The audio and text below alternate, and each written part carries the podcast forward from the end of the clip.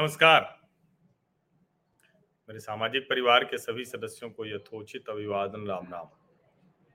महाराष्ट्र में क्या हो रहा है? अब ऐसा तो नहीं होगा कि सरकार बदल गई तो महाराष्ट्र में सब कुछ एकदम शांत, स्थिर हो जाएगा। ऐसा होने वाला नहीं है। वो दोनों तरफ़ से अपनी पैंतरेबाजी तो चलती रहेगी। राजनीतिक उठापटक भी चलती रहेगी। लेकिन अभी जो सबसे बड़ी मुश्किल हो गई है, वो है उद्धव ठाकरे के लिए। महाराष्ट्र के एक ऐसे नेता जिनको राजनीति, विरासत में मिली थी और सिर्फ़ विरासत में नहीं मिली थी। एक ऐसी राजनीति थी जहाँ बिना कुछ किए उनके पीछे लोग भक्ति भाव से खड़े रहते थे। ज़्यादातर जो पारिवारिक पार्टियाँ हैं, उसमें ऐसे ही होता है। लेकिन यहाँ तो उद्धव ठाकरे बाला साहब की विरासत को पहले दिन से ही ये सवाल था कि वो संभाल पाएँगे या नहीं संभाल पाएँगे। फ्रॉम द डे वन और हमेशा कहा जाता था कि उद्धव ठाकरे राजनीति करने के योग्य नहीं है। उनका वो मिजाज ही नहीं है। ये बात बार बार कही जाती थी। और जब भारतीय जनता पार्टी से वो झगड़ कर एनसीपी और कांग्रेस के साथ सरकार बना ले गए तो ये हुआ कि अरे सब गलत समझ रहे थे। बहुत से लोगों ने ऐसे माहौल बनाना शुरू किया। उद्धव ठाकरे विनम्र व्यक्ति हैं, अच्छे व्यक्ति हैं, लेकिन नेता बहुत ज़बरदस्त है। और हुआ क्या? उन्होंने इतनी बड़ी नेतागिरी की कि महाराष्ट्र में शिवसैनिक ही उनसे दूर होते गए। और सही मायने में कहें तो अब उद्धव ठाकरे की असली लड़ाई शुरू हुई है। अब मैं क्यों कह रहा हूँ? क्योंकि अब सरकार बन गई, विधानसभा अध्यक्ष बन गया, सरकार ने विश्वास मत हासिल कर लिया, शिवसेना के पास विधायक नहीं बचे ज़्यादा, उनतालीस विधायक वो शिंदे समूह के पास चले गए। एक नाथ शिंदे के विरोध में कांग्रेस और एनसीपी ने भी उनका पूरा साथ नहीं दिया। अभी वो कह रहे थे बार बार जब भावुक भाषण देते थे तो ये कहते थे कि देखिए, हमारे अपनों ने हमको दगा दिया, लेकिन सोनिया जी और शरद जी का मैं आभार करता हूँ, और सोनिया जी और शरद पवार का वो आभार करते रहे। इसी बीच जब विधानसभा में विश्वास मत पर विरोध करने की बारी आई तो सोनिया जी के भी जो विधायक थे वो गायब हो गए। शरद पवार के भतीजे अजीत पवार, वो अब नेता प्रतिपक्ष हो गए यानी अब कुल मिला के शिवसेना शिवसेना जो कहते हैं ना कि धन भी गया, धर्म भी गया, माया मिली न राम। तो राम तो पहले से ही उन्होंने राम से राम राम कर लिया था। अब माया भी चली गई, धन भी चला गया। अब उससे आगे का संकट खड़ा हो गया है। अभी अब खबरें जो आ रही हैं, वो खबरें उद्धव ठाकरे को सचमुच बड़ी चिंता में डालने वाली हैं। वो चिंता क्या है? एक नाथ शिंदे ने शिवसेना के विभाग प्रमुखों और जिला प्रमुखों को फ़ोन करना शुरू कर दिया है। अभी तक ठाणे कल्याण को छोड़कर एक ही दो जगह थी, जहाँ जो शिवसेना के पदाधिकारी हैं, जिला प्रमुख और विभाग प्रमुख, वो एक नाथ शिंदे के साथ आ रहे थे। वरना सब शांत बैठ गए थे, बोल नहीं रहे थे, चुप थे। लेकिन वो उद्धव ठाकरे के विरुद्ध नहीं जा रहे थे। और एक नाथ शिंदे भी कोई प्रयास नहीं कर रहे थे, क्योंकि एक नाथ शिंदे को पता था कि पहला काम क्या करना है। पहला काम किसी भी तरह से सरकार बनाना है। मुख्यमंत्री बन जाना है। हो सकता है कि मुख्यमंत्री या उप मुख्यमंत्री ये भ्रम उनके मन में रहा हो, लेकिन जैसा वो बता रहे हैं कि खुद देवेंद्र फडणवीस ने उनको मुख्यमंत्री बनाने का प्रस्ताव दिया हालाँकि देवेंद्र फडणवीस उप मुख्यमंत्री नहीं बनना चाहते थे। बहुत दबाव में बने हुए पार्टी के दबाव में, अमित शाह के दबाव में, नड्डा जी के दबाव में, और शायद तब भी न मानते, उनको नरेंद्र मोदी ने मनाया। नरेंद्र मोदी उनको बहुत मानते हैं, चूँकि देवेंद्र गंगाधर राव फडणवीस के पिताजी, जो एमएलसी थे नागपुर में, वो मोदी जी के बहुत नजदीकी थे और देवेंद्र फडणवीस को बहुत बचपन से जानते हैं। अब यही वजह थी कि नरेंद्र मोदी की बात वो इसलिए भी नहीं मना कर पाए। और देवेंद्र फडणवीस ने अपना व्यक्तित्व तो बहुत बड़ा कर लिया है। एक नाथ शिंदे भी खुद को बड़े नेता के तौर पर प्रस्तुत कर रहे हैं। लगातार उनके जो बयान हैं, जिस तरह से उन्होंने भाषण दिया, जिस तरह से वो विनम्र दिखने का प्रयास कर रहे हैं, हालाँकि वो उनके स्वभाव के प्रतिकूल है। एक नाथ शिंदे का जो अपना स्वभाव है और जिस तरह की राजनीति उन्होंने ठाणे में की है, वो सब जानते हैं कि एक नाथ शिंदे मतलब क्या है। बहुत बेसिक से ऊपर बढ़े हैं ना। भाई, ठाणे म्यूनिसिपल कॉरपोरेशन में कॉरपोरेटर थे। और बहुत, जिसको कहें कि पार्टी में भी, शिवसेना में भी बहुत नीचे से उठे हैं। शाखा से ऊपर आए हैं वो शिवसेना के। तो इतने सोबर टाइप के नेता नहीं हो। और फिर आपको याद होगा आदित्य ठाकरे ने कहा था कि हमने ऑटो वालों, पान वालों, जाने किसको किसको बना दिया विधायक मंत्री। तो जब उन्होंने कहा तो ज़ाहिर है ऑटो वाले कहने का मतलब यही था एक नाथ शिंदे। अब एक नाथ शिंदे ने बड़ा तीखा हमला किया है। उन्होंने कहा कि ऑटो रिक्शा ने मर्सिडीज कार को पीछे छोड़ दिया। उन्होंने कहा ये सरकार आम आदमी की है। अब ये जो तीखी टिप्पणी है, ये ज़ाहिर है कि जो लगातार कोशिश कर रहे थे उद्धव ठाकरे अपमानित करने की, लगातार जो कह रहे थे ना कि भाई ये तो कुछ लोग है ही नहीं है, ये तो सिर्फ़ और सिर्फ़ जो है वो आ, एक सामान्य ऐसे लोग हैं जिनको तो कुछ मिलता ही नहीं अगर हमने न दिया होता एक नाथ शिंदे को यही उन्होंने कहा। अब जब ये उन्होंने कहा तो ज़ाहिर है कि बहुत गंभीरता से लिया एक नाथ शिंदे ने और क्या करके दिखा दिया ये सबने देखा। अब एक नाथ शिंदे मराठी में इसको ट्वीट करते हैं। रिक्षाच्या स्पीड पुढे मर्सिडीजच्या स्पीडी, स्पीड फिका पडला। कारण हे सर्वसामान्यांचं सरकार। महाराष्ट्र फ़र्स्ट। और फिर उन्होंने कई सावरकर जी के सामने वो नमन करते हुए फ़ोटो डाली है, उसका ट्वीट किया हुआ है। वो बीएमसी ऑफ़िस में पहुँच गए हैं, वो मॉनिटरिंग कर रहे हैं। जो इकबाल सिंह चहल मुंबई के आयुक्त हैं, कमिश्नर हैं, उनके साथ हैं। और एक और उन्होंने कहा कि ये जो राष्ट्रवादी काँग्रेस पक्षाचे राष्ट्रीय अध्यक्ष माननीय श्री शरद पवार साहेब यांच्या सोबतचा एक फ़ोटो सध्या व्हायरल केला जात आहे. अशा प्रकारची कोणतीही भेट झालेली नाही. कृपया अफवाहवर विश्वास ठेवू नये. मतलब ये कि राष्ट्रवादी कांग्रेस पार्टी के जो राष्ट्रीय अध्यक्ष हैं, माननीय शरद पवार उनकी और मेरी एक फ़ोटो वायरल की जा रही है। ऐसी कोई भेंट नहीं हुई है। कृपा करके अफवाहों पर विश्वास न करें। और फिर उसके नीचे उन्होंने डाला है, या भेटी दरमियानचा हा फ़ोटो आहे। मतलब जो पुरानी फ़ोटो है 11 नवंबर 2021 की, वो जब गए थे। तो एक नाथ शिंदे कोई कसर छोड़ नहीं रहे अब इसके बीच में क्या हुआ? इसके बीच में जो रहा साहब ही साहस है, वो टूट रहा है। कैसे टूट रहा है? ताज़ा खबर ये है कि 18 में से 12 सांसद, जो शिवसेना के 18 सांसद हैं, उसमें से 12 सांसद शिंदे समूह में जा सकते हैं। अच्छा क्योंकि उनके लिए भी अच्छा है, शिंदे समूह में जाएँगे तो कोई दिक्कत है नहीं, सदस्यता उनकी बची रहेगी। तो कोई दिक्कत उनको होने वाली है नहीं।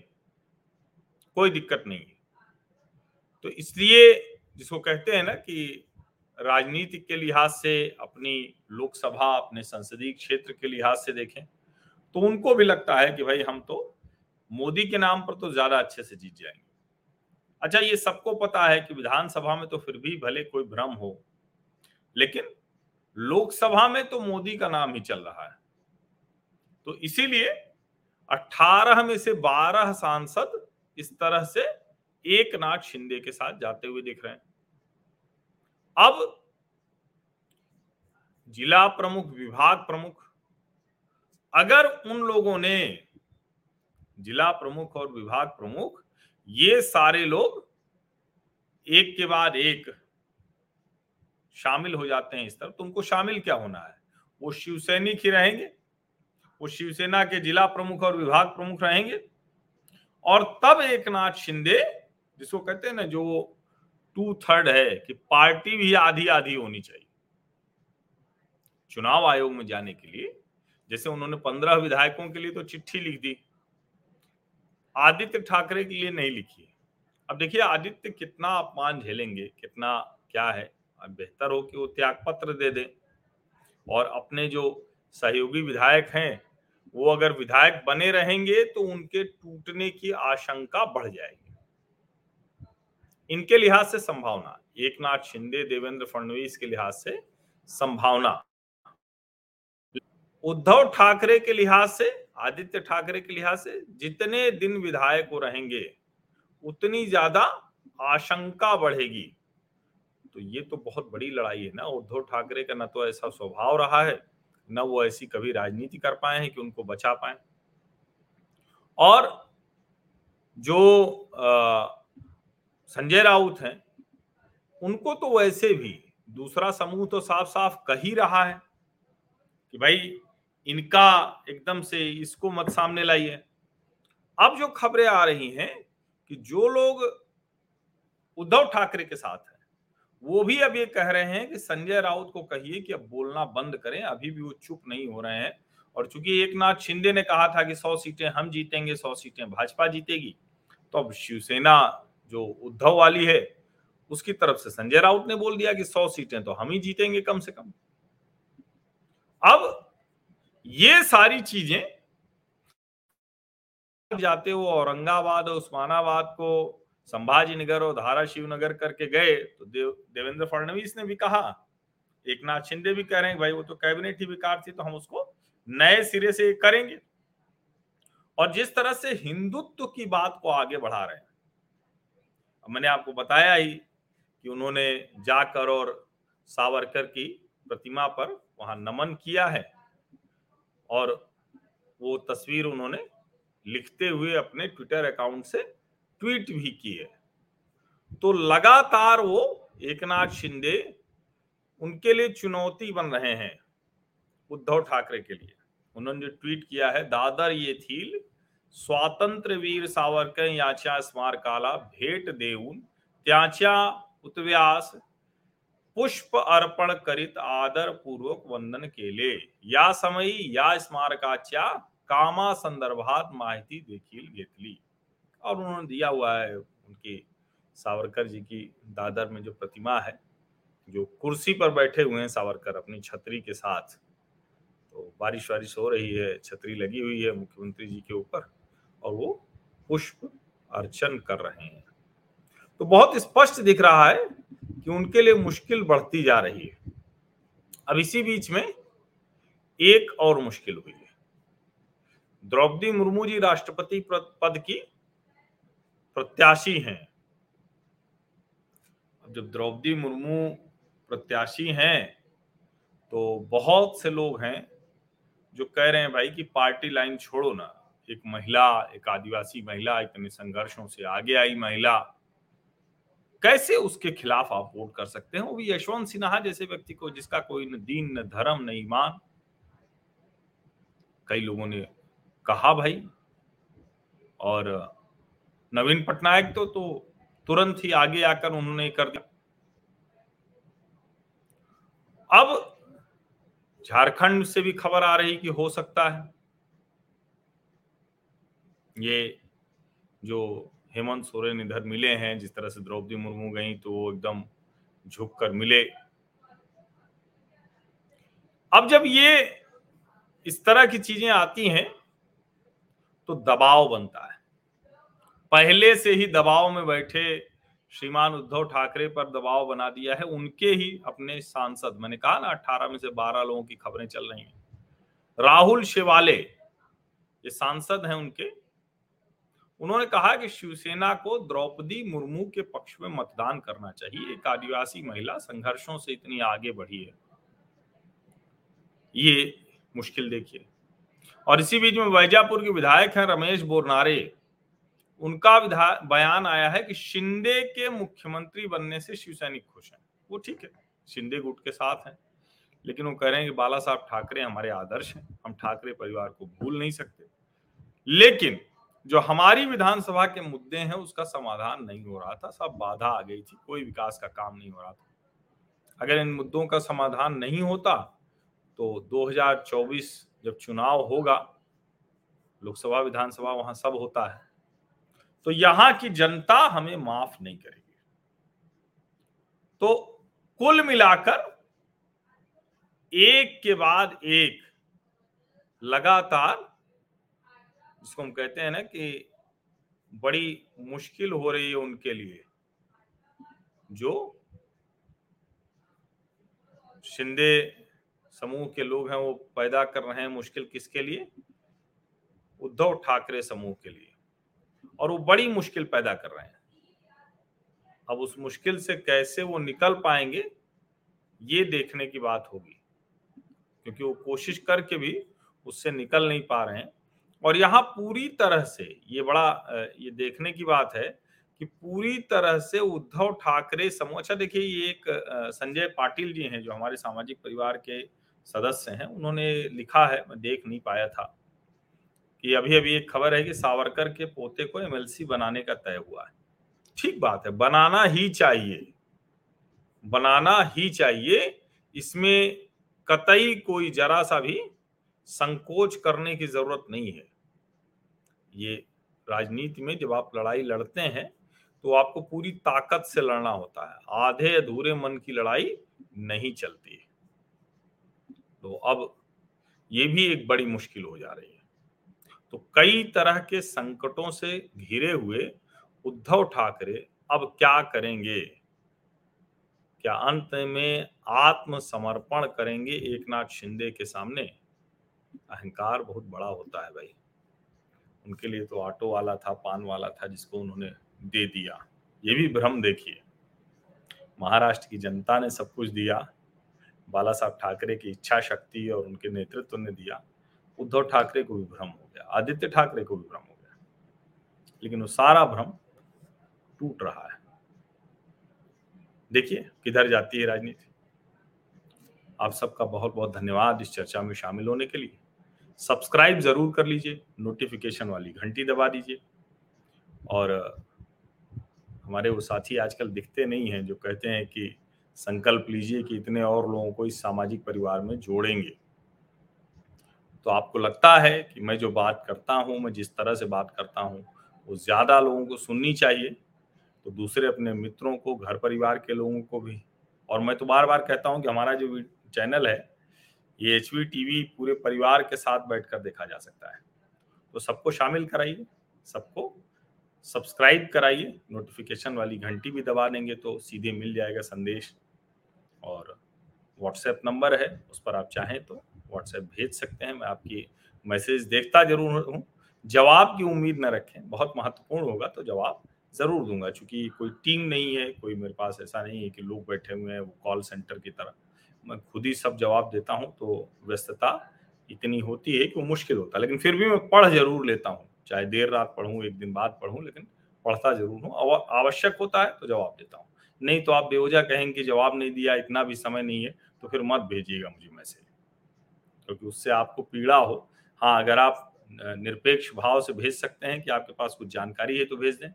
तो ज़रूर मैं, और मुझे लगेगा कि आपसे बात करनी चाहिए उस पर और जानकारी लेने के लिए तो मैं बात ज़रूर करूँगा।